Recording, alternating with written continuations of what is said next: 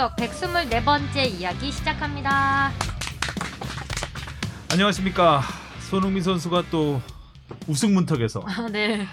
무릎을 꿇었습니다. 결승전만 되면 눈물이 마를 날이 없는 것 같습니다.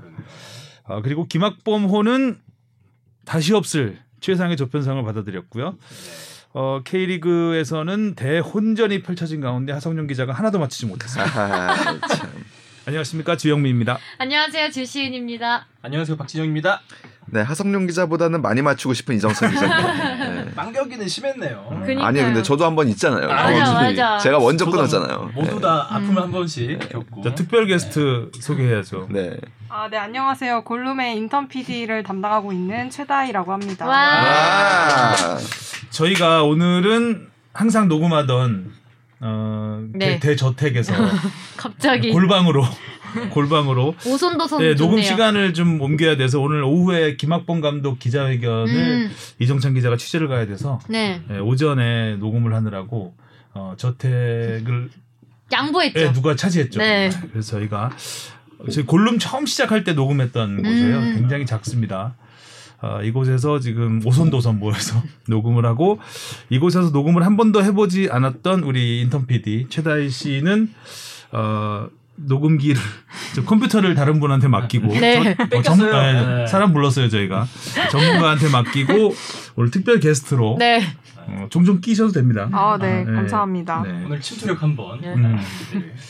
자 먼저 축덕 토토 화제 토토 네. 네, 샤방가이님이 정리해 주셨는데요. 문어급은 아니지만 주시은 세 경기 적중, 어, 주영민, 박진영 한 경기 적중, 하성룡 기자님 분발하세요.라고. 그렇게 전술 얘기를 많이 하고 그렇게 분석하고 뭐 아, 누구를 네. 앞세우고 막 이거 네. 분석 다 분석과 역시 전망은 다 달라요. 네. 근데 지난주는 너무 맞추기 어려웠어요. 맞아요.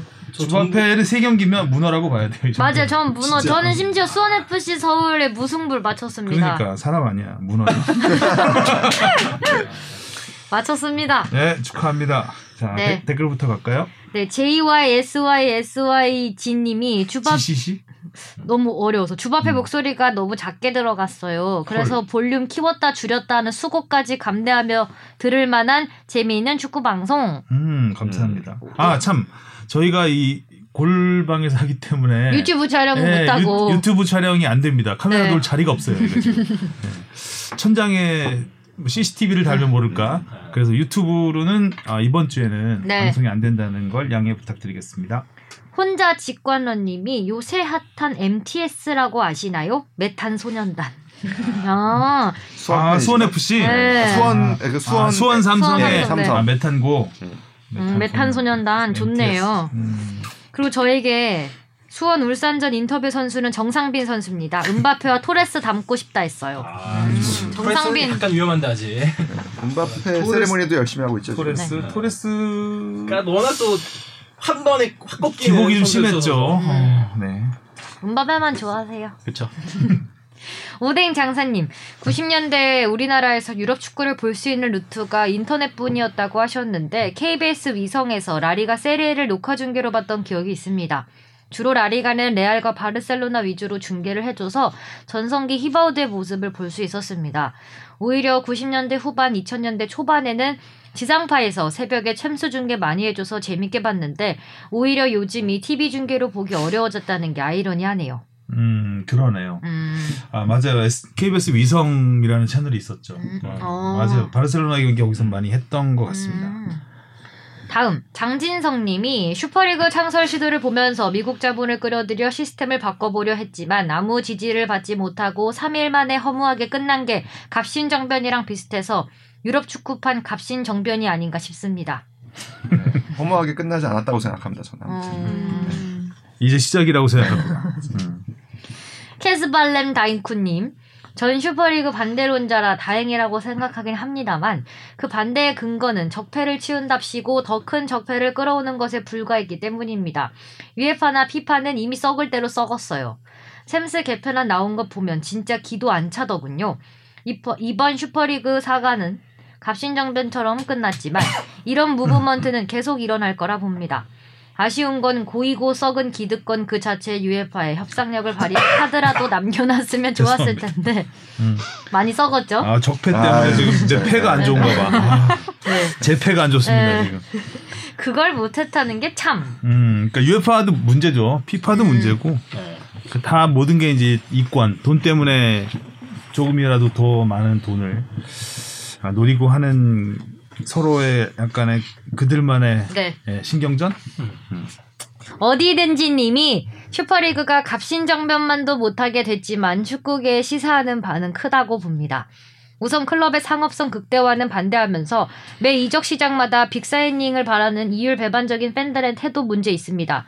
레스터시티 사례만 해도 동화처럼 보이지만 사실 sugar daddy가 들어와 막대하진 않았지, 않지만 꾸준한 투자로 이뤄낸 성과이기도 합니다.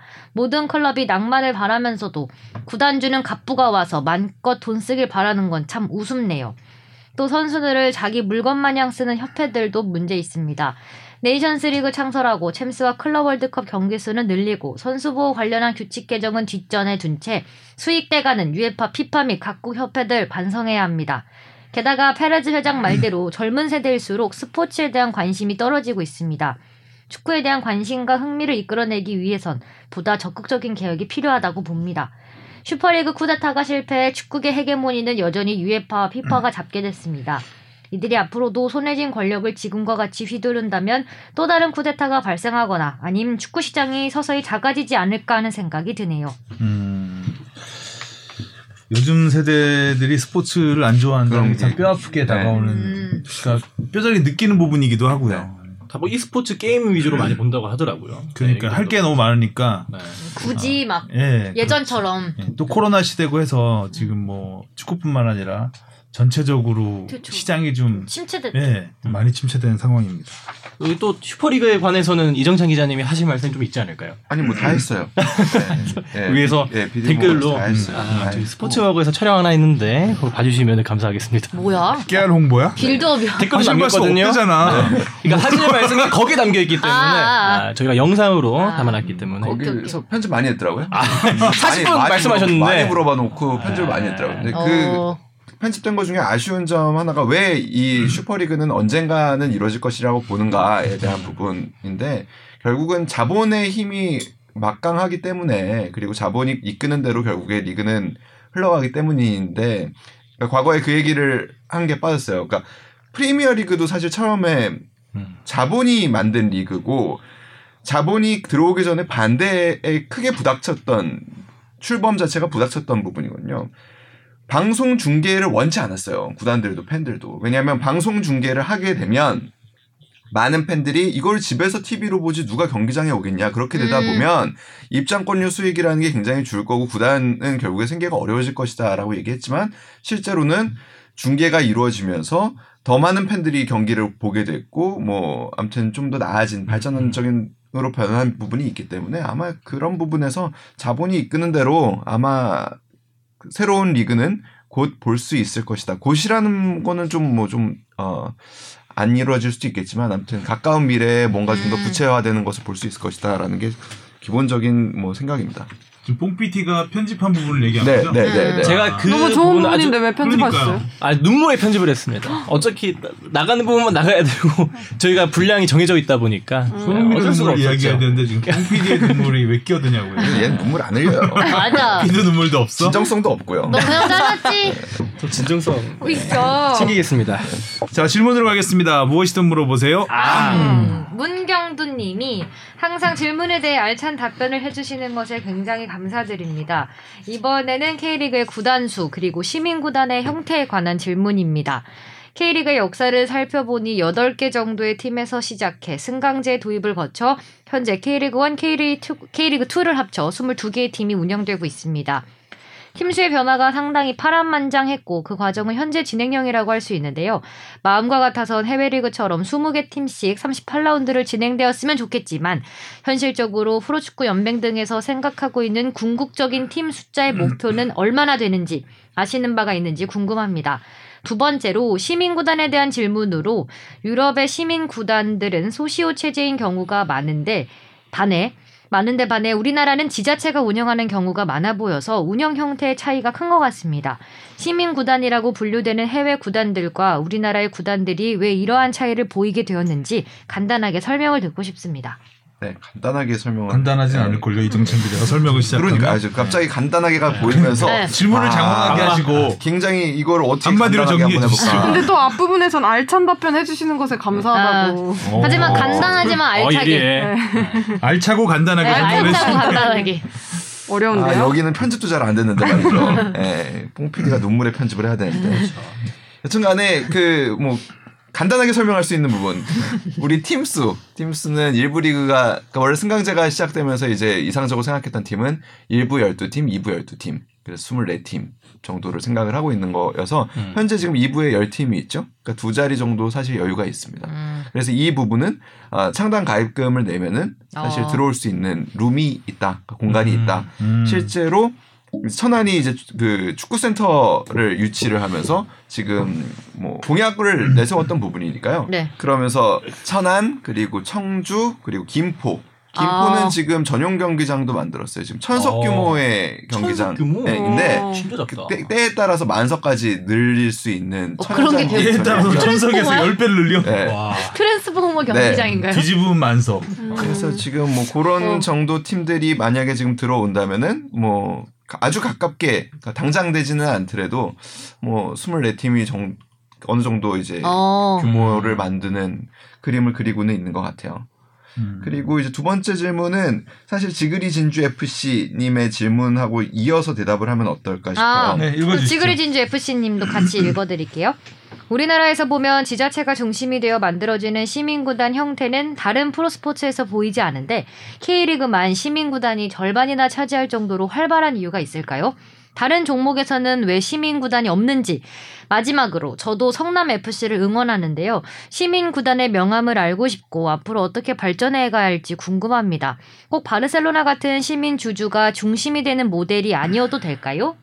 아, 요거 좀 속사포로 한번 해보겠습니다. 이거 사실 이것만으로도 오늘 하루 그 방송을 다 할 수 있기 때문에 어, 하성용 빙의. 아, 그 정도 속사포는 안 될 것 같은데. 안될 거야. 안될 것 같아요. 그래서 음. 그, 어, 팟빵에 보면 1.5배속 있습니다. 그래서 오늘 쭉 넘겨주시면 돼요.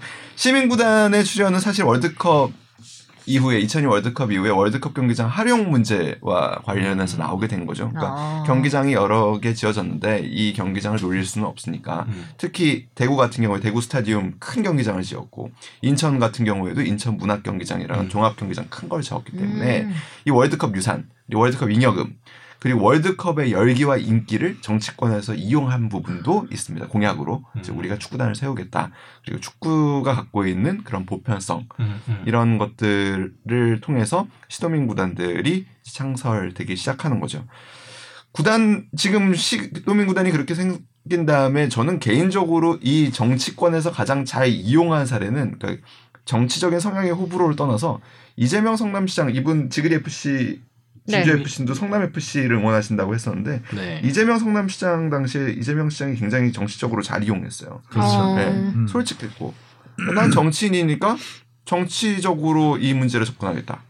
사실 굉장히 축구 팬들에게 반감을 부를 수 있는 말인데 솔직하게 접근을 했고 나름 그분의 갖고 있는 철학이 있잖아요. 그래서 성남이라는 곳은 분당처럼 굉장히 잘 사는 동네와 그리고 또 서울에서 비- 그 이제 판자촌이 강제 이전되면서 온 그러니까 부자와 빈자들이 이렇게 함께 있는 공간적 특성을 갖고 있는데 이들이 함께 즐길 수 있는 곳. 음. 그 공간이 아마 축구장이 될 수 있을 것이다라는 생각에 여러 가지 나는 그리고 정치인이니까 인기가 필요하고 축구를 통해서 인기를 얻겠다라는 뭐 말씀을 했었죠. 그리고 시 행정 권력을 이용합니다. 실제로. 그러니까 뭐 용지 변경이라든지 이런 굉장히 민감한 부분인데 이재명 지사는 그냥 솔직하게 얘기했어요. 이거 굉장히 시 행정 권력으로 인허가를 줄 수 있는 부분인데 이걸 하고 이, 부, 이 부분에 대한 이득을 내가 취하지 않고 이로 인한 뭐 개발사 시행사들의 이득이 시도민 구단에게 들어가게 되면 되는 거 아니냐.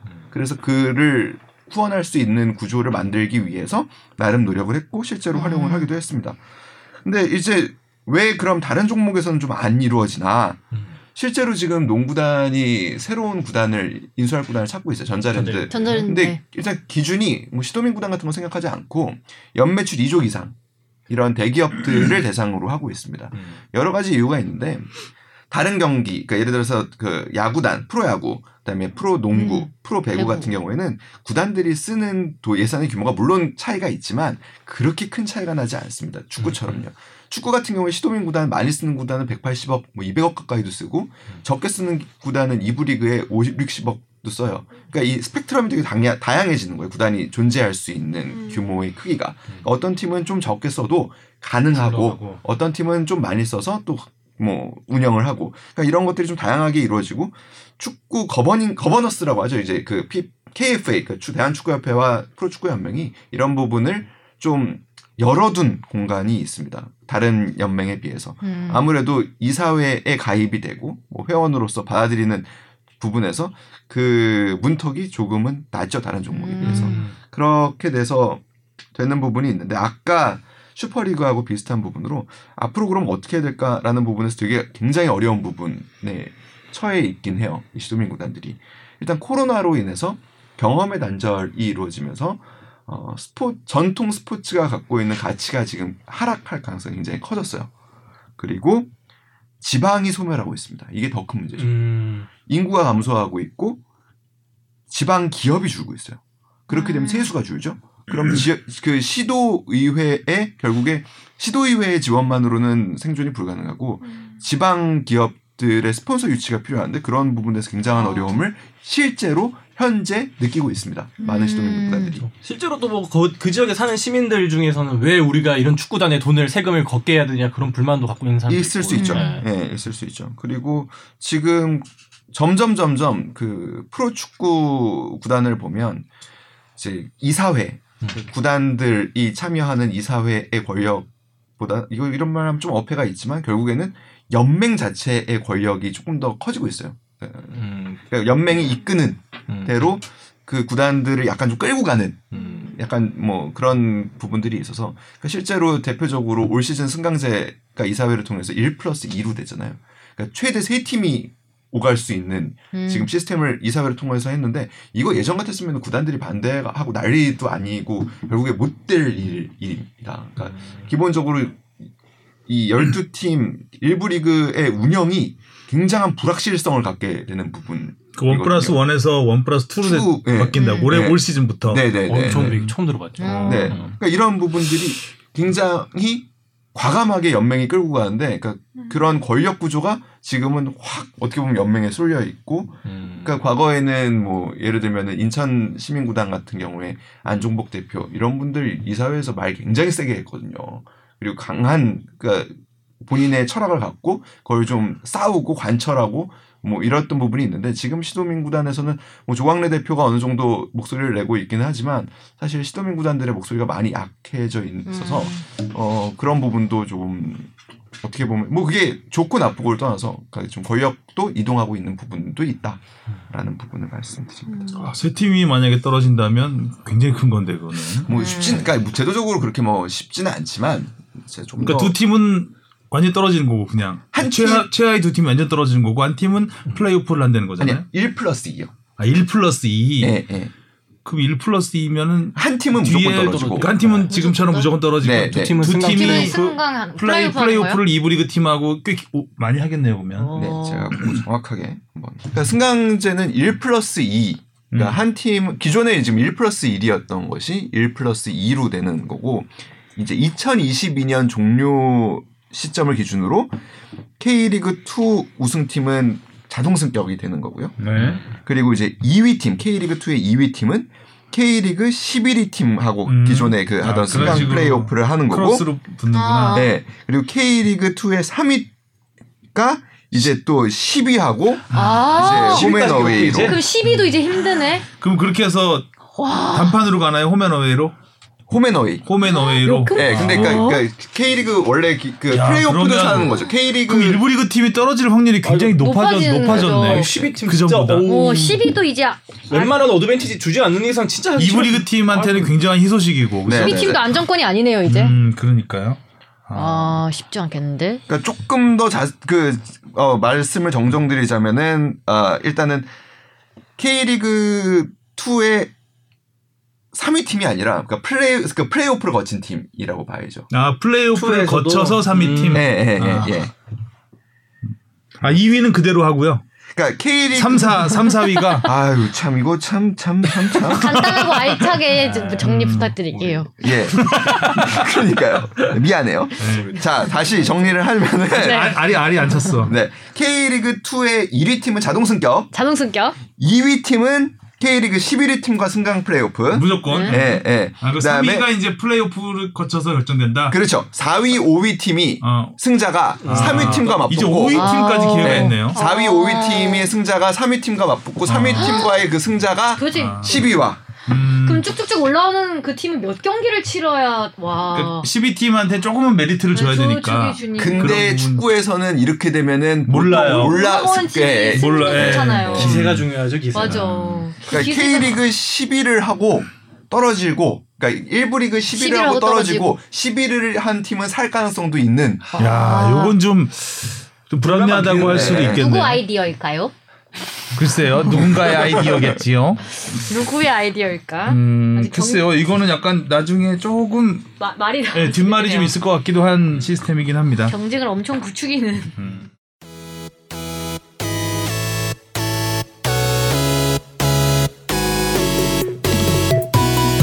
여러분은 지금 축덕 속덕을 듣고 계십니다.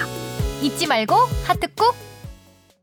자, 그럼 이슈로 넘어가 보겠습니다. 손흥민의 눈물, 떠나야 하나, 말아야 하나.가 제목이고요. 네. 담백하죠? 아. 뭐, 뭐, 쓰, 써야, 뭐, 읽어야 되나, 말아야 되나, 약간 그런 느낌이네요. 또 써야 되나 말아야 되나 고민하다가. 음. 맨시티하고 격차가 너무 컸죠. 네. 일단 음. 경기력이. 음, 갖고 놀았죠, 솔직히. 경기력이 뭐 슈팅 수가 21대 2였으니까 이면은 뭐 압도적이죠. 아, 사실상 이제 토트넘이 잠그고 시작한 경기였고 뭐 경기 내내 잠글 수밖에 없었던 경기였고 네.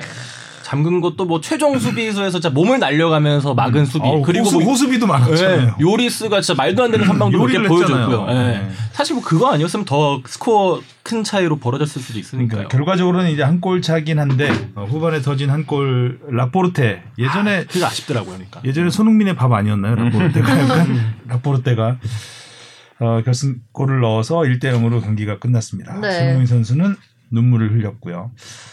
어, 세 번째 준우승 토트넘에서만 네. 정기리그에서 한 번, 챔피언스리그 한한 번, 번, 리그컵까지. 네. 뭐 준우승을 한 개씩 모았네요. 현지 그럼 반지 반 개씩 모으면 어. 아, 한개 개만 반. 써준다. 점 5네요, 점 5. 현지 언론에서는 리그컵이 사실 비중이 큰 대회는 아니잖아요. 아니죠. 그렇죠. 대회 중에서 FA 컵도 우승컵. 중에서는 어떻게 보면 그 수준이 가장 낮은 음. 우승컵이라고 할 수 있는데 리그컵 우승하고 이렇게 우냐? 라는 이제 현지 팬들의 아, 너무하다. 어, 그러니까 얼마나 절실했으면이라는 의미도 담겨 있는 것이고 어, 손흥민 선수가 많은 생각이 있었을 것 같아요. 그 눈물 흘리면서 음. 많은 저- 생각이 있었을 것 같아요. 그래서 그 제가 오늘 갖고 온 게 손흥민 선수 자서전인데 자선 요즘엔 자서전이라기보다는 자전적 에세이라는 말을 더 많이 쓰죠. 근데 어. 그 왜 울었을까를 사실 생각을 많이 해봤어요. 그 진짜로 이게 그렇게 슬플 일이야? 아, 그, 아. 그 정도의 어 이게 이렇게? 슬픈 일이야 라는 어. 생각을 하면서 좀 이 친구가 전에는 왜 울었을까 그런 부분에 대한 좀 어느 정도 이해도 좀 될 수 있을 것 같아서 챔피언스리그하고는 급이 너무 다르죠. 차이. 챔피언스리그 네. 우승 놓치면 정말 눈물 나죠. 음. 네, 이거 아. 좀 계속 얘기를 해볼. 거긴 한데 그 챔피언스리그로 한번 먼저 돌아가 볼게요. 그러니까 이 부분을 좀 제가 표시해놨는데 주바페가 읽어주시면 읽어주세요. 네, 손흥민의 감정을 실어서 제가요? 그냥 읽을게요. 깔끔하게 무시. 씹혔습니다. 90분이 지났을 뿐인데 세상이 둘로 쪼개졌다. 승자와 패자. 둘 사이의 거리는 무척 가까웠다. 서로 말소리가 들리고 따뜻한 포옹으로 위로해줄 정도로 가까웠다. 잠시 후 찬란한 은빛 트로피가 시상대 위로 옮겨졌다. 환호가 터져나왔다. 붉은색 꽃가루가 밤하늘 위로 나부꼈다. 그들의 성취감이 얼마나 큰지 쉽게 알 수 있었다. 비통한 동업자들이 바로 옆에 있다는 사실은 그들에게 중요하지 않았다. 아마 시상대 위에 우리가 섰어도 마찬가지였을 것이다. 붉은색 환호가 내 가슴을 할퀴었다. 마치 고문당하는 기분. 너무 괴로워 귀를 막았다. 고문당하는 기분. 그러니까 어떻게 보면 이번에도 네. 어느 정도는 비슷한 부분도 사실 있었을 거예요. 그 실제로 어 맨시티 선수들이 환호를 하고 있을 때 손흥민 선수는 주저앉아 있었죠. 네. 그 모습을 이제 위로하는 팬 그 이제 동료 선수들, 선수들. 뭐 케인, 베일 선수들이 뭐 와서 이렇게 위로하는 모습이 보였는데 네. 챔피언스리그 때하고는 좀 달랐을 것 같긴 해요. 사실 전 눈물이 같은 의미는 아니었다라는 그렇죠. 생각은. 예. 챔피언스리그는 정말 너무나 아쉽고 음. 아 정말 이 한 경기만 잘했으면 음. 다 맞는데. 음. 거의 꿈이잖아요. 네. 챔피언스리그 우승은. 이거는 아 토트넘에서는 안 되나? 전 이것도 그런 안 되나? 느낌. 그런 느낌이 아닐까 싶어요. 그러니까 그 예전에 황선홍 감독이 FA컵에서 우승한다면 그게 이제 그 감독으로서 첫 우승이었는데 음. 막 엉엉 운 적이 있어요. 제가 나중에 감독님 만나가지고 약간 놀리면서 아이고 그 다섯 번 이기고 뭐 그거 하고 FA컵 우승했다고 그렇게 우세요. 그 월드컵 4강도 가시고 그랬던 분이 그리고 음. 평소에 그 리그 우승도 선수 현역 시절에 많이 하시고 그랬는데 그랬더니 지도자로서 나는 안 되나? 라는 생각이 굉장히 강하게 들었었대요. 음, 음. 그래서 거- 그 결승에 오를 때마다 음. 좌절했던 음. 음. 그 벽을 한번 깨고 싶었는데 그래도 이게 이 대회가 그렇게 큰 대회는 아니지만 그래. 그 내가 뭔가를 그래도 넘었다 벽을 깼다라는 생각 때문에 그 선수들한테 너무 고맙고 그래서 눈물이 났다라는 얘기를 하시더라고요. 그리고 실제로 그 이후로 포항 외국인 선수도 없이 뭐 이렇게 어렵게 어렵게 운영하면서 막 리그 우승도 하- 하고 네. 지도자로서 아무튼 명장에 한번 반열에 올- 올라서게 된 어떻게 보면 계기가 되기도 했죠. 그러니까 손흥민 선수에게도 내 평생에 진짜 우, 우승 한 번, 음. 음. 우승 한 번. 네. 을 원했던 것 같아요. 근데 그게 안 됐을 때 그리고 이번에는 좀 무력감을 많이 느낀 것 음. 같아요. 아, 씨, 안 되나? 우승은 또 약간 하늘이 정해주는 것도 있는 게 있잖아요. 이렇게 뭐 아무리 자기가 잘한다고 해서 팀이 잘한다고 해서 뭐 여러 가지. 운적인 요소도 있기 때문에 진짜 아 이것밖에 나한테 허락해주지 않는구나 이런 걸 느끼면서 좀 눈물을 흘리지 않았을까. 아, 그 부분 실제로 있어요. 아, 그? 부분도 있어가지고 주시은 아나운서가 잠깐 읽어주면 표시입니다. 좋을 것 네. 같은데. 남의 잔치가 되어버린 쓸쓸한 그라운드 위에서 많은 것을 깨달았다. 맨체스터와 암스테르담의 밤하늘은 눈부셨지만 마드리드의 밤하늘은 어두컴컴했다. 저 위에서 이곳을 내려다보는 축구의 신이 모든 걸 결정하는 게 아닐까 하는 생각마저 들었다. 이렇게 노력하고 모든 것을 쏟아부어도 그가 노라고 말한다면 나는 어찌할 도리가 없으니까 말이다. 네. 음, 글잘 쓰네요. 그러게요. 누가 써도 쓰지 않았을까. 곡풍 작가는 분위기 깨는 소리만. 네. 근데 손흥민 선수를 상대로 지금 아유, 이런 말을 뭐 아니 그 마드리드의 밤하늘이 살짝 그려지는 것 같은 음. 느낌이 네. 들었어. 그 위에 축구의 신이 아. 있고 음. 뽕 작가 넌 꺼져. 약간 이런 너도 어. 또 워낙 손흥민 선수가 진짜 승부욕도 많고 눈물을 이제 그런 큰 대회가 아니라더라도 그러니까 결승전이 아니어도 흘리긴 했었잖아요. 뭐 브라질 월드컵에서도 그렇고 리오 올림픽에서도 그러니까 다 그렇고. 쏟아부은 자의 그 회한의 눈물이라고 해야 되나? 음. 그런 맞아, 아쉬움의 맞아. 눈물. 음. 예전에 저는 그 시드니 올림픽 때 그 레슬링의 레슬링. 김인섭 음, 선수라고 선수. 있어요. 그 선수가 세계 선수권도 여러 번 우승하고 음. 완전 거의 세계 최강 선수인데 그 4강에서 갈비뼈가 갈비뼈가 음. 부러져요. 아, 근데 그거를 참고 결승전에 나갔는데 항상 이기던 선수였는데 그 선수한테 집니다 판정으로. 아, 그리고 엄청나게 울어요. 울고 한 인터뷰는 뭐 지금도 회자되는 인터뷰인데 뭐. 하늘이 나한테는 은메달밖에 허락하지 아, 않- 허락하는 것 아, 네. 본적 있죠. 네네네네. 그때 제가 현장에서 인터뷰를 했었는데 어, 그거는 정말 두고두고 음. 그 멘트는 잊혀지지가 않는 것 같아요. 음. 명언은 은메달리스트한테 나온다. 음. 이런 말도 있죠. 그래서. 오 그런 말 좋은데요? 그렇죠. 간만에 쓸데있는 말 하나. 아. 어 감사합니다. 아 1인분 했다. 자 이거 편집해 주시고요. 그러니까 그래서 손흥민 선수한테 그러니까 이 눈물의 의미는 그러니까 떠날 때가 왔음을 암시하는 게 아닌가라는 사실 해석들이 어떻게 보면 좀 비약일 수도 있겠지만 음. 나오는 이유가 아닐까 싶어요. 그래서 이 팀에서는 그 얼마나 이기고 싶겠어요. 그렇죠. 그리고 축구를 이렇게 좋아하고 이렇게 즐기고 이렇게 열심히 하는 선수가 사실 뭐 책의 다른 부분에서도 소개되지만 손흥민 선수는 정말 축구를 잘하고 싶고 축구가 정말 좋은 선수인데 한 번쯤은 진짜 얼마나 우승을 해보고 싶을까 음. 아, 라는 그래서 지금 뭐 이적 얘기도 막 나오고 있고 네. 그러죠. 네. 사실 뭐 경기 그 현재 팀의 위치, 맨시티와 토트넘의 위치 그리고 감독의 역량 이런 걸로 봤을 때 객관적으로 맨시티한테는 부족하죠. 예, 시작하기 전부터 네. 객관적으로는 안 될 거라는 건 뭐 대충 아는 사실 아닌가요? 그쵸. 그냥 감독만 비교해도 네. 세계적인 명장과 이제 이제 막 최선을 다해서. 뛰고 이렇게 눈물을 흘렸다는 거는 아, 뭔가 토트넘에 대해서는 이제 희망이 없는 거 아닌가? 그런 부분에서는 손흥민 선수는 눈물을 흘렸지만 케인은 몇 시즌 동안 득점 왕도해주면서 이번 시즌은 도움도 이렇게 되게 잘해주고 있는데 약간 어리 나간 것 같아요. 약간. 거- 거의 기정사실화된 아. 것 같아요. 떠나는 게. 네. 아, 정말 근데 이런 팀이 없어. 케인이랑 토, 케인이랑 손흥민이 그렇게 골 넣어주고 득점 1위 뭐 이렇게 몇 위까지 상위 랭크에 돼 있는데 음. 챔피언스리그 유로포까지도 간당간당한 수준이 돼버렸으니까. 근데 이게 사실은 어떻게 보면은 그 그동안에 기대 이상으로 잘해서 벌어진 문제들이 있어요. 그렇죠. 예, 그러니까 원래 토트넘이라는 구단은 제가 불, 제가 한 7, 그렇죠. 8년 우승을 전에 노릴 만한 네. 구단은 아니죠. 아니죠. 예, 딱 중위권 중위- 에버튼 같은 느낌. 정규리그 2위를 해버리네. 네. 챔피언스리그 결승을 가네. 막 이렇게 되는 거죠. 그러니까 포체티노가 잘못한 거예요, 사실. 그런 말- 포체티노가 아 잘못은 포체 네, 포체티노나 구단, 구단의 철학을 굉장히 뒤흔듭니다. 그러니까 이, 이 팀은 우리 이렇게 잘할 필요 없는데 아. 이러고 있는. 애초에 투자자를 유치할 때도 그러니까 그 이제 레비 회장이 이제 투자자들을 유치할 때도 이제 프리젠테이션 같은 걸 하잖아요. 그 네. 자료를 제가 언제 한번 받은 적이 있었는데 목표가 7위예요. 7위였던 팀이에요. 그러니까 이, 시, 이 리그에서 우리가 7위를 하는 거를 가정으로 음, 음, 앞으로의 예산을 짭니다. 음. 그랬던 팀이 포체티노가. 오면서 막 챔피언스리그 중- 결승을 가요. 그러니까 여기서부터 혼돈이. 그러니까 사실 케인은 그러니까 잘렸죠. 네. 너무 잘해서. 적당히 좀 잘해야 되는데. 어, 그러니까 케인은- 눈치도 없어. 진작에 나갔어야 돼. 케인은 진짜 그냥 어. 그래서 저는 포체티노도 포체티노인데 케인이랑 손흥민이 너무 환상을 심어줬어. 이두원 선수가 너무 잘하다니까. 그러니까 사실 지금 요 손 케인 없으면은 토트넘 아무것도 없잖아요. 진짜 뭐 이렇게 잘한다고 뭐 콕 집어서 말할 수 있는 게 여기에 환상을 심어준 게 아닌가. 그러니까 그러다 보니까 이제 아 그 당연히 회장하고 이제 포체티노 감독 간의 갈등이 생겼을 때 회장 입장에서는 지난 시즌 챔피언스 리그에 올라갔던 팀이 다음 시즌에 그 당시에 뭐 14위 이렇게 지금 음. 떨어져 있으니까 과한 지출로 무리뉴를 잡을 수밖에 없게 됐고 음. 그러니까 이제부터는 구단 운영이 정말 쉽지 않을 거예요. 올해 만약에 돈도 많지 않을 뿐더러. 네. 챔피언스 리그에 만약에 진출을 하지 못하게 된다면 정말 구단의 방향은 어디로 갈지 모르는. 그렇죠.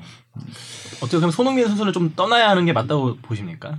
네, 맞죠? 음. 네, 이제 울지 않으려면 떠나야죠. 네. 네. 저는 사실 좀 개인적으로는 그런 생각은 갖고 있었어요. 이제 그럼 계속 갖고 토트- 계시고요. 아, 네. 다음으로 넘어갈까요? 아니 아니 아니 아니 얘기하세요.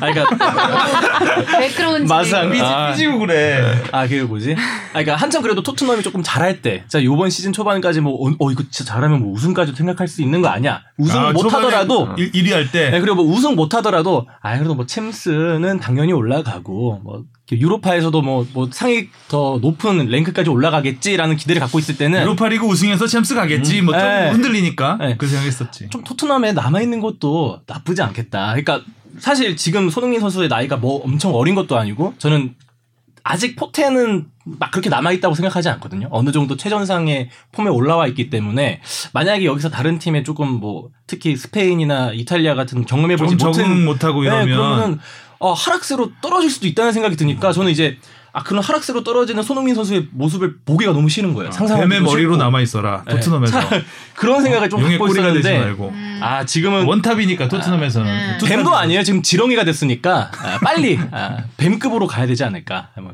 용의 꼬리라도 좀 돼야 되지 뱀, 않을까. 아 뱀으로 가라. 용으로 가야 되는 것도 아니고. 용으로 가야겠죠. 아, 그럼 라이프치히로 가야 되네.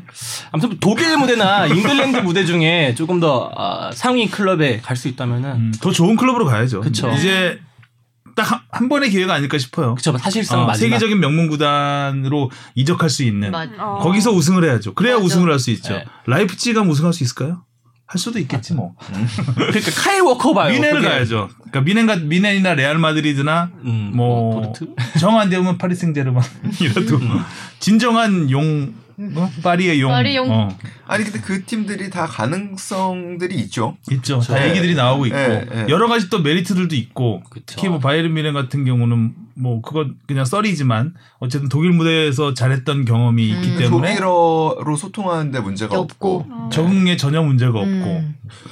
또 파리 생제르맹은 가면 우승이라는 거의 뭐 90% 이상의 확신을 갖고 포체티노처럼. 어, 아 그리고 포체티노. 감독과의 재회라는 어, 의미도 그렇죠. 있고. 네, 레알 마드리드도 마찬가지 이그 슈퍼 군단이고 그래서 그런 팀으로 가야 돼 갈 수 있는 이제 마지막 기회가 아닌가 음. 처음이자 마지막 기회가 아닌가 그러니까 계속 올라왔잖아요 네. 독일에서 계속 올라와 토트넘에서 왔고 프리미어리그까지 왔고 이제 한 단계 마지막 단계가 되겠죠. 음, 음. 우승컵 들어올리는 게 힘드네요. 우승컵 들어오면 또 얼마나 울까 싶어요. 아, 그때는 뭐 울다 기절해도 아, 괜찮죠. 아 까 아까 제가 울지 않으려면 가야 된다고 했는데 음. 가서 더 울지도 모르겠다. 아, 우승, 그때는 우승, 모르겠네. 우승하고 그땐 뭐 울고 뭐. 지금까지 흘렸던 눈물이 네. 다 모아서 울겠죠. 자 다음 이슈로 넘어가 보겠습니다.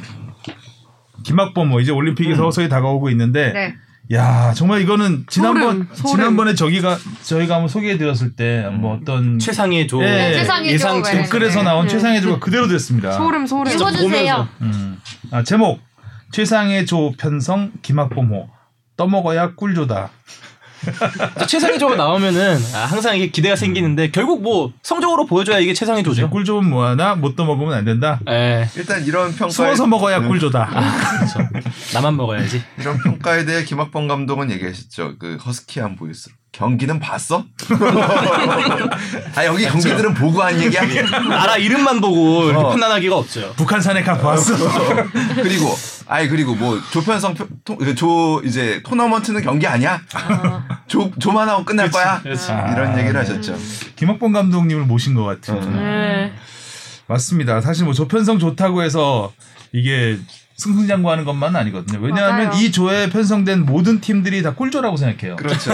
야 한국 만났다. 아, 맞아. 야 해볼만 한데. 야 어. 팟원에서 만날 수 있는 최고의 조합이다. 그러니까 모두 누군가인 꿀 상대니까. 아, 뉴질랜드 입장에서 얼마나 좋겠냐고요. 네. 보세요. 뉴질랜드 입장에서 온두라스 루마니아면 다 마찬가지예요. 그렇기 맞아. 때문에 어, 중요한 건 일단 뭐 토너먼트죠. 네. 네. 그렇죠. 또 8강에서 일본조하고 붙잖아요. A조. 음. A조 1, 2 뭐 우리가 1위를 하면 A조 2위하고 붙을 네. 거고 2위를 하면 1위하고 붙을 건데 어 사실 지난 리우 올림픽 때도 저희가 얼마나 잘했습니까? 조별 예선에서. 그렇죠. 근데 8강전에 그렇지만, 예, 네. 온두라스한테도 거의 뭐 완전 몰아치고 한 방에 졌는데 아 그러니까 또 손흥민 선수의 눈물이 생각나요. 다 연결되네요. 어. 왜 이렇게 많이 울었냐? 어, 울지 마요. 어, 하여튼 뭐 이번에는 조편성만큼은 거의 뭐 아시안컵 조편성보다도 쉬운 느낌이 들 정도로 아니 그게 그럴 수밖에 없어요. 그러니까 우리가 조편성 그 가상의 시나리오를 돌릴 때는 속어법을 쓰잖아요. 그러니까 어느 팀을 피해야 되나라는 그렇지. 속어법을 쓰는데 이번 팟에 멕시코, 독일, 온두라스, 스페인이에요. 멕시코 음. 부담스럽죠? 올림픽에서 계속 잘하는 팀이고 음. 독일, 스페인은 뭐 늘좀 부담스러워. 어, 어, 예, 어떻게 아, 구성될지는 이름값이 있으니까. 예, 네. 부담스러워. 그러면은 이거 다 빼면 온두라스 남는 거고요. 3번 팟이 이제 이집트, 뉴질랜드, 남아공, 코트디부아르예요. 아프리카 팀 부담스럽거든요. 부담스럽지. 네, 거기다가 아프리카 팀이 올림픽에서 얼마나 잘해요. 네. 맞아. 음. 거기다 이집트는 살라가 살라 지금. 온다고 있잖아요.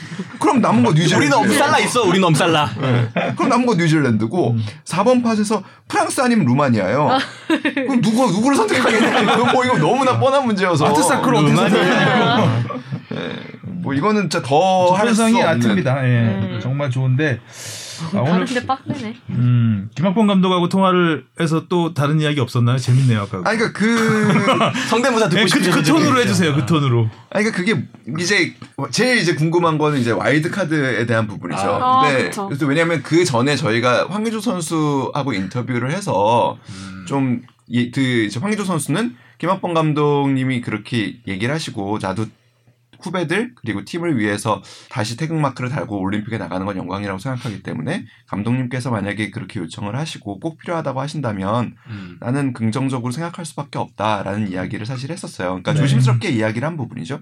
그래서 이 부분 때문에 이제 김학범 감독하고 이렇게 얘기를 해보면 김학범 감독이 절대 의중을 먼저 말, 밝히거나 음, 음. 이렇게 좀 여론에 이렇게 흘리시지 않아요? 흘려서 흘려서 간을 보시는 스타일이 아니에요. 음. 근데 오히려 너무 이거 그러니까 이제 저는 걱정했던 거는 혹시라도 전혀 생각하시고 있- 있지 않은데 기사를 써서 팀에 안 좋은 영향을 주거나 음. 혹은 또, 어, 이 포지션에 다른 선수들이 동기부여가 안 음. 되거나 이런 부분도 맞아. 있거든요. 그래서 그런 고민을 좀 했더니 그거는 이제 김은중 코치를 통해서 걱정하지 말고 쓰시라. 음, 음, 음. 괜찮다. 어. 일단은 왜냐면 그 생각하고 있다. 와일드. 카드라는 부분을 뭘 이제 생각하냐면 첫 번째로는 전력, 예, 전력에 이제 도, 도움이, 음. 아, 구- 예, 병역도 굉장히 중요한 부분. 중요하죠. 네. 병역이 굉장히 중요한 부분이에요, 사실은. 음.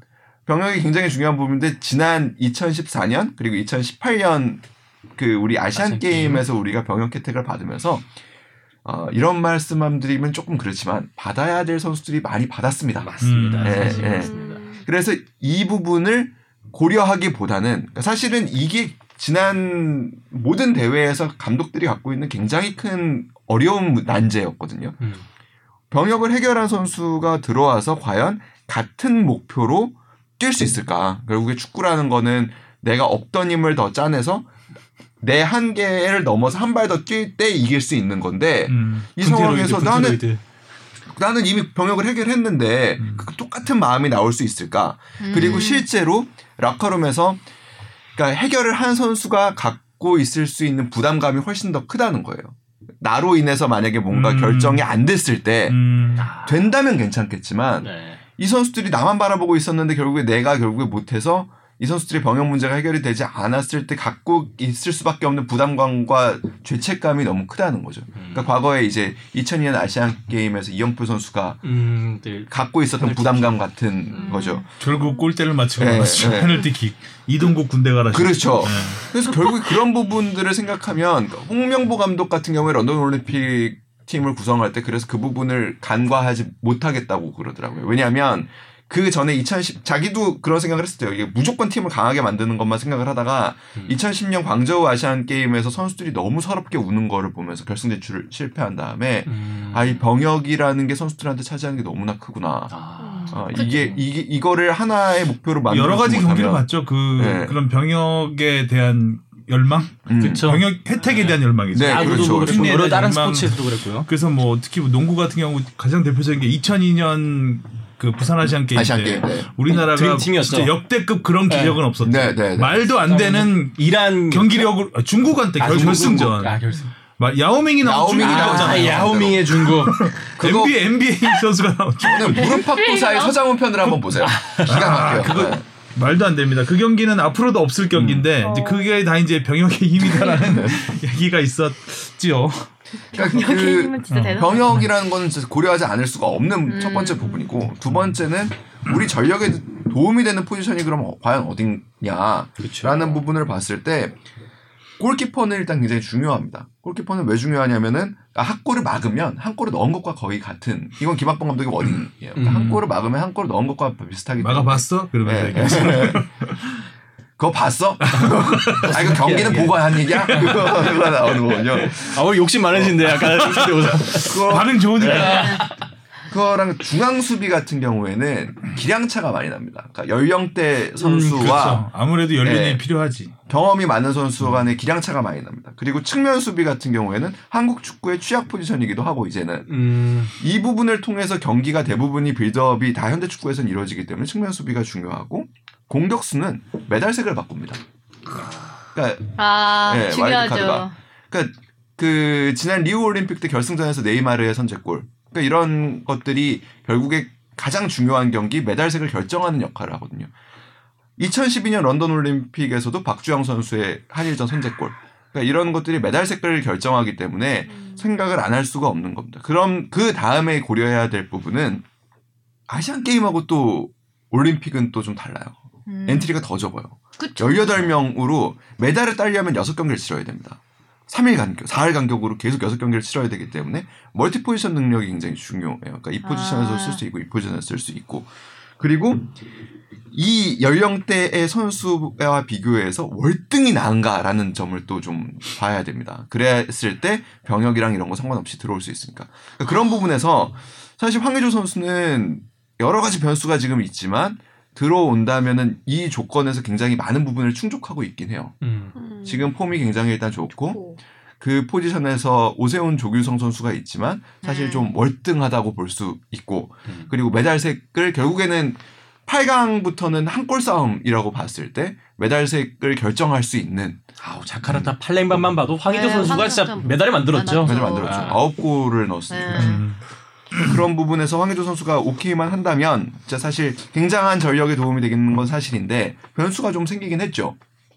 일단은 팀이 파산을 하게 되면서 그러니까요. 네, 그러니까 이 선수가 거취가 좀 불투명해진 부분이 사실 좀 있습니다. 이 그러니까 음. 인터뷰 직후에 벌어진 일들이에요. 아이고야. 근데 긍정적으로 생각을 하면 그 보르도 입장에서 이 선수를 팔아야 하는데 아무래도 그 외부에 알릴 수 있다. 네, 쇼케이스 형태가 될수 올림픽에 잘, 있다라는. 올림픽에 잘한다면 네. 음. 어. 몸값이 올라갈 수 있다는 네. 얘기죠. 그러니까 저는 제가 볼 때 황의조 선수를 판다고 해도 이적 결정이 쉽게 안 날 것 같아요. 그러니까 거의 끝까지 갈 거라고 보거든요. 8월 말까지 음. 이적 시장 끝까지 갈 거라고 보거든요. 음. 왜냐하면 조금이라도 돈을 더 받아야 되는 그렇죠. 상황이기 때문에 음. 일단 프랑스 리그 무대에서 어, 10골 넘게 넣는 공격수고 음. 어, 릴 같은 데가 만약에 지금 챔피언스 리그에 나간다면 공격수가 좀 부족한 팀으로 꼽히기 때문에 음. 전력 보강을 원할 수는 있어요. 그러니까 음. 그런 팀들 챔피언스 리그에 나갈 수 있는 팀들의 전력 보강에 근데 황의조 선수가 아무래도 first 옵션은 아닐 거란 말이죠. 여- 음. 이적 시장 마지막까지 간다고 봤을 때 올림픽의 활약이 본인의 어떻게 보면 인생의 터닝 포인트가 또 될 수도 있는 그런 부분도 있을 음. 수 있겠다라는 생각을 합니다. 항상 인생의 터닝 포인트가 이런 고- 김학범 감, 김학범 감독과 함께하는 자 이종찬 기자의 말에 따르면 일단 와일드카드 확정이고요. 아니 근데 황의조 선수 얘기를 많이 했는데 올림픽 끝나고 릴로 가는 것으로. 아, 릴로. 다른 선수들은 좀 예상하시는 멤버가 있나요? 사실 뭐 권창우 선수는 예전만 했으면. 국박이었는데 그렇죠. 사실 요새 경기를 잘못 뛰었어요. 아니, 그러니까 사실 권창우 선수한테도 그 인터뷰 요청을 좀 했어요. 아. 했는데 굉장히 부담스러워 하더라고요. 그러니까 지금 경기에 못 나오고 있고. 그렇죠. 예, 그래서 의중은 잘 전달이 됐는데 결국에 그래서 뭐 결정을 하시면 감독님께서 결정을 하시면 음, 음. 그때 따르고 싶다라는 음, 이야기를 하는데 좀 불안하죠. 왜냐하면 이 선은 지금 사실 우리 선수들이 굉장히 좋고 아까도 얘기했던 이 포지션에서 과연 와일드 카드가 월등한가라는 걸 봐야 되는 부분이거든요. 그 이 선이 워낙 선수들이 지금 구성이 좋고 빡빡해. 아 그리고 권창훈 선수가 지금 경기를 계속 못 나오고 있어요. 음.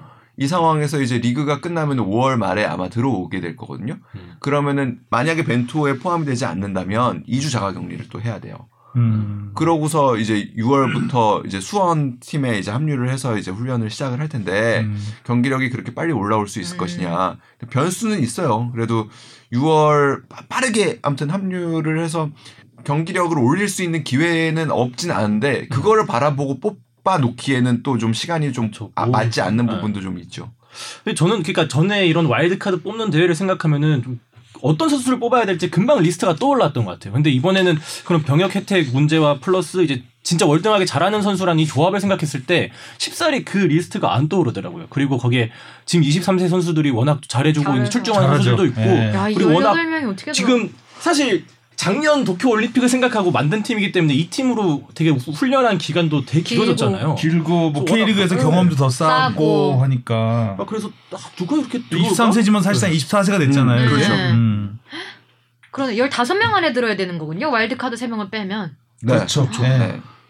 어렵죠. 그래서 그냥 지금에 있는 좀 멤버들을 잘 데리고 가도 굳이 뭐 와일드카드가 없어도 되지 않을까라는 생각을 조심스럽게 아, 와일드카드는 근데 굉장히 되더라고요. 필요해요. 필요해요. 굉장히 있어요, 굉장히 그거. 필요해요. 아까도 얘기했듯이 메달색을 바꾸는 부분 이 있고 지금 최다희 네. PD가 중요하죠 그랬어요. 홍 작가한테. 네. 그거를 몰라요? 홍 작가야. 이거 이런 제가 추가해 모십니다. 근데 잘 오세훈 조규성 선수까지 들었다가 음. 갑자기 황의조 선수가 투입된다고 하면 한 명이 빠져야죠. 좀, 네, 한 명이 또 빠져. 음. 아, 뭐 어떡하니. 그 어린 음. 어떡하니. 골키퍼도 마찬가지예요. 지금 송범근 선수가 굉장히 잘해주고 잘하는- 있지만 그 2옵션이라고 하죠. 그러니까 올림픽에서는 6경기를 치르다 보면은 언제 어떤 일이 벌어질지 모르거든요. 그렇죠. 그러니까 실제로 아시안 게임에서도 조현 선수가 다쳤을 때 송범근 선수가 나왔을 때 사실 좋은 경기력을 보여주지는 못했었어요. 그러니까 음. 그래서 고민이 많은 거예요. 김학범 감독도. 그러니까 아, 그또 일본에서 열리는 대회니까 일본에 우리 골키퍼들이 굉장히 많거든요. 김승규. 좋은 선수들이. 음. 그러니까 이것도 한번 생각을 해봐야 되는 게 아닌가라는 그러네요. 생각도 하고 있고 너무 많은 경우의 수네요. 경우의 수가 엄청 많아요. 그러니까. 그래서 김학범 감독이 그 그이 부분에 있어서 그냥 마음대로 써라라고 생각을 하는데 네. 아직 대로 대라 해. 아직 시간이 너무 많이 남았고 음. 팀에 영향을 주지 않는다. 지금 상황에서는 음. 아, 보면은 근데 이제 사실상 최종 엔트리가 6월 30일 이쯤에 발표가 될 것 같은데. 그 전에 부상이라는 변수도 굉장히 많죠. 음. 그러니까 음. 어떤 포지션에서 어떤 선수가 다치는가라는 것도 물론 그런 일이 없기를 바라지만 그에 따라서 와일드 카드의 선택의 폭도 굉장히 많이 바뀔 수 있는. 아, 이 정도면 꿈에서도 조짜겠다. 꿈에서도 뭐 아, 선수들. 선수 한 명씩 떠오르고. 네, 아, 너무 힘드네. 조가 너무 좋아서 또 고민이 또 있을 수 있는. 왜냐하면 조별리그에서 또 약간 체력을 아끼면서 가야 되기 때문에 네. 그렇죠. 여러 가지 막 베스트. 머리가 복잡할 거예요 네. 지금 감독님은 와일드카드 뽑아야 되지. 최고의 선수들도 가, 예, 데려오고. 아무튼 뭐 좋은 조가 된 만큼 네. 어, 결과가 결과 좋았으면 좋겠습니다. 그러게요. 제발요. 근데 김학범 감독의 열정은 참 대단해요. 어쨌든 북한산 전기도 받으시고 어, 북한산 정상에서 그냥 등산을 하고 싶으셨던 건 아닐까요? 음, 아, 아니, 올라간 아니, 김에. 아, 닐 거예요. 아, 그래? 네.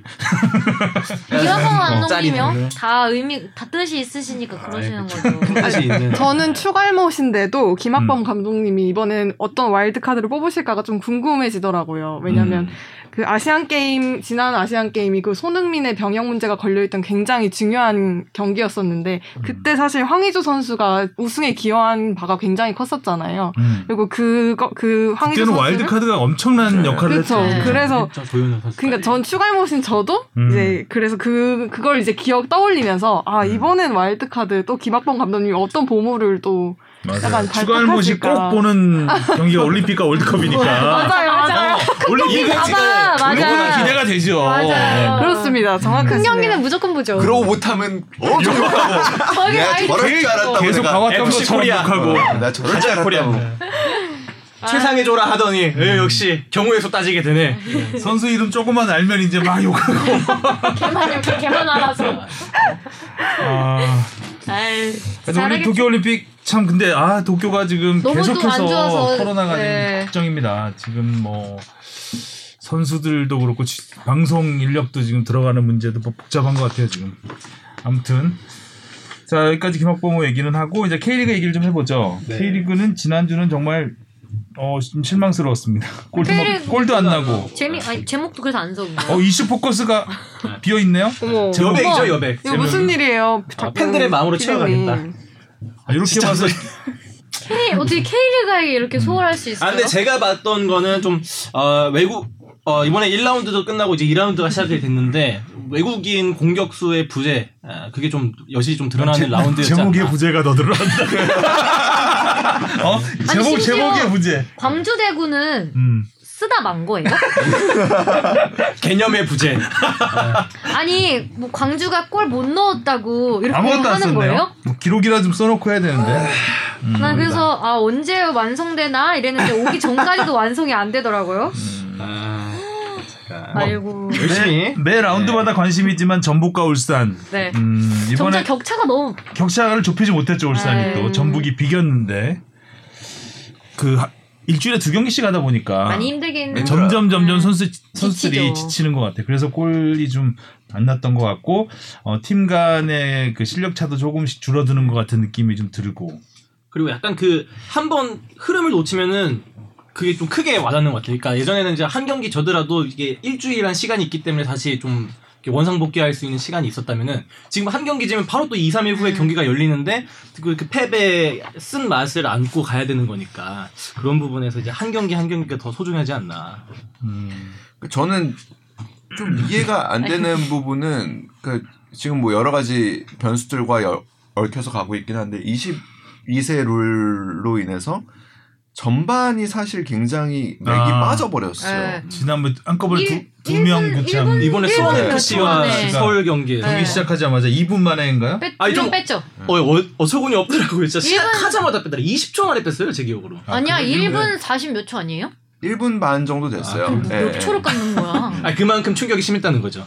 뇌가 지금 공백 상태에 든게 없어 보니까. 당황했어 어, 지금. 다 비어 있고 제목도 비어 있고. 아, 오늘 공격을 많이 받는데요? 아, 아니, 가까우니까 더 공격할 것 아, 여기 아니 가까우니까 치기 좋네요. 다이 인선 PD까지 있으니까 네 명이 저를 쳐다보면서 지금 약간 뭘, 뭘 물어 뜯어야 되나. 아니 이게 제가 PD로 녹음을 할 때는 못 등- 보잖아요. 등지고 네, 있으니까. 등지고 있으니까. 그래서 오디오만 들으면 아 너무 안쓰럽고 약간 이랬거든요. 아, 근데 자기가 공격하고 있어.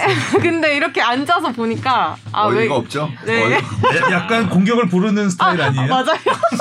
아, 저 딜러인데. 아니, 근데 공, 저 즐겨 뽕 PD가 이런 걸 되게 즐겨서 아니 그리고 은근히 거니까 청취자 여러분 저희도 아니 약간 언더독으로 응원하는 팬들이 좀 생기는 것 같아요. 약간 어, 맞아. 어, 캐릭터 작은 것. 같아. 응원하는 예, 예. 댓글도 있잖아요. 이런 네. 캐릭터가 또 나중에 재평가의 대상이 되고 아, 그러는 그쵸, 그쵸, 거예요. 나중에. 한 네. 30년 뒤. 절대 절대 용골이 안 되고 그 머리가 되겠다. 무한도전에서 항상 정준하가 재평가되는 것처럼. 근데 무한도전 끝나고 나서 재평가. 아 크게 한 방 맞았다. 어, 야. 어, 큰거 던졌다 이번에. 아니 그리고 그 댓글 중에 이제 그 뽕피디 이렇게 좀 그 옹호해 주시는 분들 네. 모시고 싶어요 솔직히 아. 이 자리에서 한번 앉아봐야 그 얘기가 나오는지 그럼 이제 네. 이 공격 본능이. 살아나요. 그분들 같이 오셔서 같이 공격하는 거 아니에요? 그럼 뭐 파티지 파티. 팟캐스트 나와는 봤어? 이제 이러면서 이제 할 수 있는 거죠. 네. 그리고 지난주 K리그는 또 갑자기 엉뚱하게 기성용 선수의 아. 아, 예, 어, 투기 의혹. 네, 투기 의혹이 불거지면서 또 약간 논란이 됐는데 기성용 선수가 또 경기에 출전해서 풀타임을 예, 풀타임 뛰고 인터뷰까지 했어요. 음. 참 그런 거 보면 대, 대단, 네, 대, 대단 대단한 마인드는 선수예요. 예, 네. 굉장한 멘탈이고 네. 일단 자기가 풀 거면 확실히 풀어야 된다. 자기가 직접 풀어야 된다는 생각을 하고 있는 것 같아서 일단 뭐 진실 여부는 모르니까. 음. 근데 객관적으로 봤을 때 뭐 아버지가 많이 하신 것 같긴 해요. 네, 어쨌든 음. 기성용 선수가 나서서 어, 어찌 됐든 자신의 불찰이라고 하는 모습은 전 좋았다고 생각을 합니다. 아, 반면에 이제 백승호 선수가 음. 기자회견을 거부한 거에 대한 음. 논란도 또 있었잖아요. 그 그쵸. 부분은 어떻게 봅니까?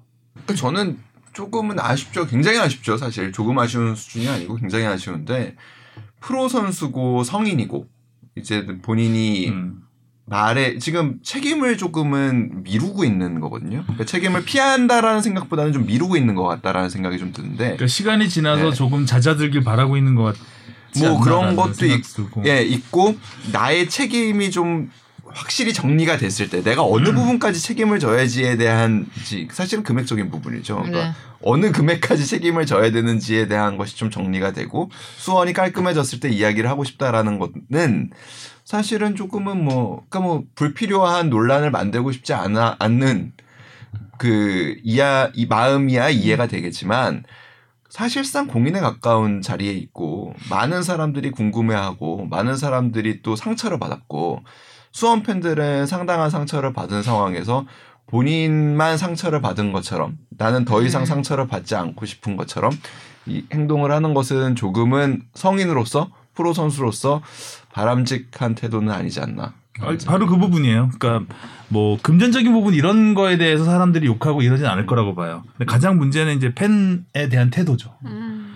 기자들을 만나러 오는 게 아니거든요. 기자회견장은. 그러니까 팬을 대신해서 기자들이 있는 것 뿐이고 그렇죠. 결국은 팬을 만나는 자리란 말이에요. 음. 근데 지금 수원 팬들한테 굉장히 많은 그 비난을 받고 있는데 그 부분에 대한 입장은 확실히 해줘야 된다고 저는 봤거든요. 그래서 뭐 기본적으로 사과를 해야죠. 수원의 에, 사랑을 받고 큰 선수기 때문에 수원 팬들이 그 성난 수원 팬들의 그 마음을 조금은 다독여 줄 수 있는 조금은 그 프로다운 모습이 있어야 되는데 그거를 인터뷰를 누가 돈 가지고 뭐 이거 어떻게 할 거냐 이런 건 아니라고 책임을 어떻게 지고 이 부분은 얘기 안 해도 된다고 봐요. 그 부분은 제가 책임지겠습니다 하면 되는 거고 그리고 팬들에 대해서는 일단 사과를 하는 게 먼저였던 것 같은데 물론 또 논란을 부를 수도 있었겠죠. 있죠. 만약에 네. 하면 있어요. 그거에 대한 있지만- 불안감 때문이었을 것 같아요. 근데 네. 아, 전 정면 돌파해야 된다고 봐, 이 상황에서는. 이거는 계속해서 꼬리표 달고 가면, 음, 좋지 않을 것 확실히 같은데. 좀 백승호 선수가 자기 판이 깔렸을 때 얘기하고 싶어 하는 건 맞는 것 같아요. 지난번에 KBS 단독 골 넣고? 인터뷰에서 아 그러니까 그러니까 어느 정도 자기의 말이 이렇게 원하는 대로만 실려 나갈 수 있을 때. 그러면, 그러면 안 돼요. 너무 늦- 아, 그러면 사람이 얄팍해져요. 음. 언론 플레이라는 거에 맛을 들이면, 어, 이- 그런 언론 플레이를 해주고 싶어 하는 언론들도 있어요, 물론. 음. 그- 그래야 좀 정보를 빼낼 수 있으니까, 기자들 입장에서는. 아. 근데 그거에 맞들이면, 어, 저는 결과적으로는 좋지 않게 끝나는 경우가 더 많았다고 봅니다. 음. 그런 사례들이 굉장히 많거든요. 음. 그러니까 기자들 가리는 선수들이 있어요. 어떤 기자한테는 얘기해주고 뭐 누, 특정 언론한테만 정보를 아. 주고 이런 부분이 있는데 결국은 자기 꾀에 자, 자기가 당하는 경우가 많더라고요. 결과적으로는 어찌 됐든 그 부분은 굉장히 아쉬운 부분이었습니다. 경기를 떠나서 네. 지난 경 지난 K리그 중에 뭐 인상 깊게 본 경기가 있으면 저는 슈팅 수요. 그냥 전반적으로 슈팅이 너무 안 나와요. 안 나왔죠. 네. 네, 음. 다 하이라이트가 10분 넘는 게 잘 없더라고요. 그러니까 이거는 그렇다고 뭐, 제목을 안 써? 그렇다고 광주를 빼? 그러니까 이거는 제가 죽을 놈이다. 광주는 슈팅도 14개나 했는데. 아무것도 안 썼어 광주한테는. 여러 가지 핑계가 가능하겠지만 뭐 예를 들면 4, 5월에 경기 수가 너무 많다든지 뭐 여러 가지 있겠지만 시즌이 이제 시작됐고 사실 사흘 간격으로 경기를 치르는 게 물론 선수들에게 뭐 적지 않은 피로와 부담감으로 오겠지만 사실은 지지 않으려는 모습에서 나오는 거라고 저는 보거든요. 대부분 그렇죠. 그러니까 네. 최대한 그 손실을 줄이면서 네. 승점을 따겠다. 음. 아, 네. 또 기회 되면 골 넣어서 이기면 좋고 아니면- 최대한 실점을 막으려는 경기를 하다 보니 그러니까 간을 보겠다는 거예요. 네. 그러니까 승부처가 올 때까지 좀 간을 보다가 이 경기 우리가 잡을 수 있다라고 생각하면은 가는 거고. 그, 그렇기 때문에 그 음. 다섯 번 장의 카드가 너무나 소중하게 쓰고 싶으니까 선수들을 일찍 내보냈다가 빼는 거예요. 그러니까 세, 그러니까 사실 두 명의 선수는 이 선수들은 사실 그냥 뭐 경기 이게 과연 선수들한테 어떤 경험적인 도움이 될까? 전혀 안 된다고 저는 보거든요. 그러면은 음. 그 상황에서 그냥 세 장의 카드를 더 쓰고 싶다라는 의미밖에 안 되는데 그러면서 그런 데서 오는 선수들은 과연 육성이 되는 그 취지도 사실 좀 의심스럽고 이 상황 속에서 사실 12팀의 전력차가 너무나 크지 않다 보니까 사실 전북과 울산이 위에 있을 수 있는 것도 전력 부분도 있지만 사실 선수층의 두께와 관련한 부분이거든요. 그러니까 좀 더 슛이 많아져야 된다. 결국에 축구는 골이 그래도 터져야 골이 터지지 않더라도 슛은 좀 더 많이 터져야 되지 않나라는 생각입니다. 전북 두 골 이상 넣는다더니. 한 골 넣었습니다. 그리고 서울은 어쨌든 연패는 뭐 끊- 무승부로 네. 연패는 끊었죠. 서울이 어느새 겨우 8위네요. 겨우 겨우, 겨우. 무승부. 네. 어, 연장 네. 언제 8위까지 됐어요? 서울. 계속해서 졌잖아요. 그러네요. 지면 8위가 돼요. 네. 지다 보면 여기 위에 있었는데. 네, 위에서 지다 보면 2위까지 8위가 있어요. 됐어요. 네, 갑자기 온 아까 어. 막 순위 보다가 기성용 선수 부상으로 안 나오고 이러면서 아, 계속 경기에 연기- 경기가 맞아요. 계속 안 좋았었죠. 그래서 조합회가 못 맞추고 막 이랬잖아요. 네. 여러분 자, 최다희 PD는 계속 뭘 적던데. 아, 네. 뭘 적은 거죠? 예, 적은 것 좀 읽어주세요. 열혈 뭐, 필기를. 뭐, 뭐 적었던지. 아, 뭐, 수원 팬들의 마음 다독일 필요. 뭐. 계약 수업이 있어. 대학생이잖아요 지금. 아, 교수님 말 적는 거 같네. 골이 터지지 않더라도 슛을 많이 해야 함. 뭐 이런 거를 제가 그 요약글을 적어야 되기 때문에 아, 그렇죠, 그렇죠. 맞아, 맞아요. 줄거리를 해놔야 되니까. 뽕 작가가 한발 중에 쓴 거 없나요? 뽕 PD 어. 말 편집 뽕 PD. 몇 분 몇 초. 네, 없나 봐. 없어요. 죄송해요. 쓸 데가 없는. 말 한 번 해야 되나? 자, 축덕 토토를 하겠습니다. 자, 최, 최다희 씨도 같이 하시죠. 어, 어. 저요? 네, 간만에. 네, 이게 5인, 뭐 오인 플레이. 이게 뭐 전력 분석 이런 거 아니야, 아니야, 아니야. 에이. 그럼 그냥 오셨잖아요. 그냥 느낌 오는 팀 그냥 골라요. 느낌대로 네. 알겠습니다. 이름 기운 보고. 1등 할 수 있어. 자, 첫 번째입니다. 서울 성남. 서울. 아, 서울 좀 제발 좀 한번 이기자. 서울 서울 서울. 서울. 못 이기? 저는 저는 무승부 가겠습니다. 오, 좋습니다. 수원 FC 대 대구. 저 대구요. 아 잠깐만 대구가 몇이? 대구. 대구. 대구. 수원. 네? 오. 수원 팬들의 마음을 다독여야 되겠다. 그 수원이 수원 아니에요. 예. 추갈못 인증. 아 진짜요? 그 수원, 종로에서 수원. 뺨 맞고 딴 데 가서 자, 이제 그 화해해 준. 수원 다 바로 나와요. 바로 다음 수원. 아 그러면 아니, 대구. 찍었, 아니, 아 찍었으니까. 찍고 가요. 찍고 깜짝 무립이에요. 알겠습니다. 수원 대 포항. 포항. 수원. 수원. 아, 저희 수원. 무승부, 무승부 봅니다. 수원으로 가는 거야? 울산 대 광주. 울산. 울산. 울산이죠. 넌 광주 해야지. 아, 광주 팬. 이제 마음을 다독여야지. 다독여야죠. 너 무슨 광주. 갈 거예요? 아, 아, 울산 대 광주? 음. 그래도 울산이 이기겠죠? 울산. 전북 대 제주. 아, 제주 요새 잘해. 무승부. 무승부. 저 제주, 아이. 저 제주 진짜 전북 한번 질 때가 됐어. 저도 제주. 오. 황 작가 한 배를 탔어. 전북. 제주? 네. 지금 여행지 고르는 거 아니에요? 아 맞아요. 전북. 제주? 한옥마을이냐. 전북 전북 제주. 전주냐? 아, 전북 제주. 비빔밥이냐? 아, 어? 갈치냐. 고등어 회냐? 이게 언더독의 반란이 있을 수 있어요. 전북 제주 무승부. 음. 인천 강원. 아, 저 강원. 강원. 강원. 페이스 좋아요 요새. 강원. 강원. 촌이 사는 데기 때문에. 아, 지연 나옵니다. 과학적이다. 중요하죠. 근데 연고지가 는 맞을 때가 많다니까. 재밌네요. 다음 결과 아주 궁금합니다. 네. 그리고 다음 주는 이제 어린이날이잖아요. 네. 그래서 저희 아. 주바표 어린이. 아, 제가 알기로는 음. 우리 뽕 PD가 그날 데이트 있대요. 아니 뭐, 녹음을 못 하잖아. 말했잖아요. 나한테 그랬잖아요. 아니 안 잡혀 있는데 뭐 하게 되겠죠? 예. 다음 나를 저희가 빼는 거죠. 어 1년에 딱 한 번씩 쉬거든요, 저희가. 어린이날에. 네. 아 그날이 오늘입니까? 네. 보통 이제 크리스마스 언저리에 쉬는데 아. 오늘 쉬고 네. 아, 크리스마스 때는 그때 가서 보죠, 뭐. 음. 네. 자, 그럼 다음 주 한 주 쉬고 그 다음 주에 그 다음 뵙겠습니다. 그, 그, 그, 그 다음 주엔 또 석가탄 석가탄신이 신일이 있는데 있어요. 어, 그 다음 주는 그때 가서 생각해. 그 다음 주는 좀 합시다. 네. 해야 2주 이상 안 하는 거는 어, 네. 용납할 수 없습니다. 네. 자, 수고하셨고요. 다 다음 주에 봐요. 네. 안녕. 안녕. 안녕. 고맙습니다.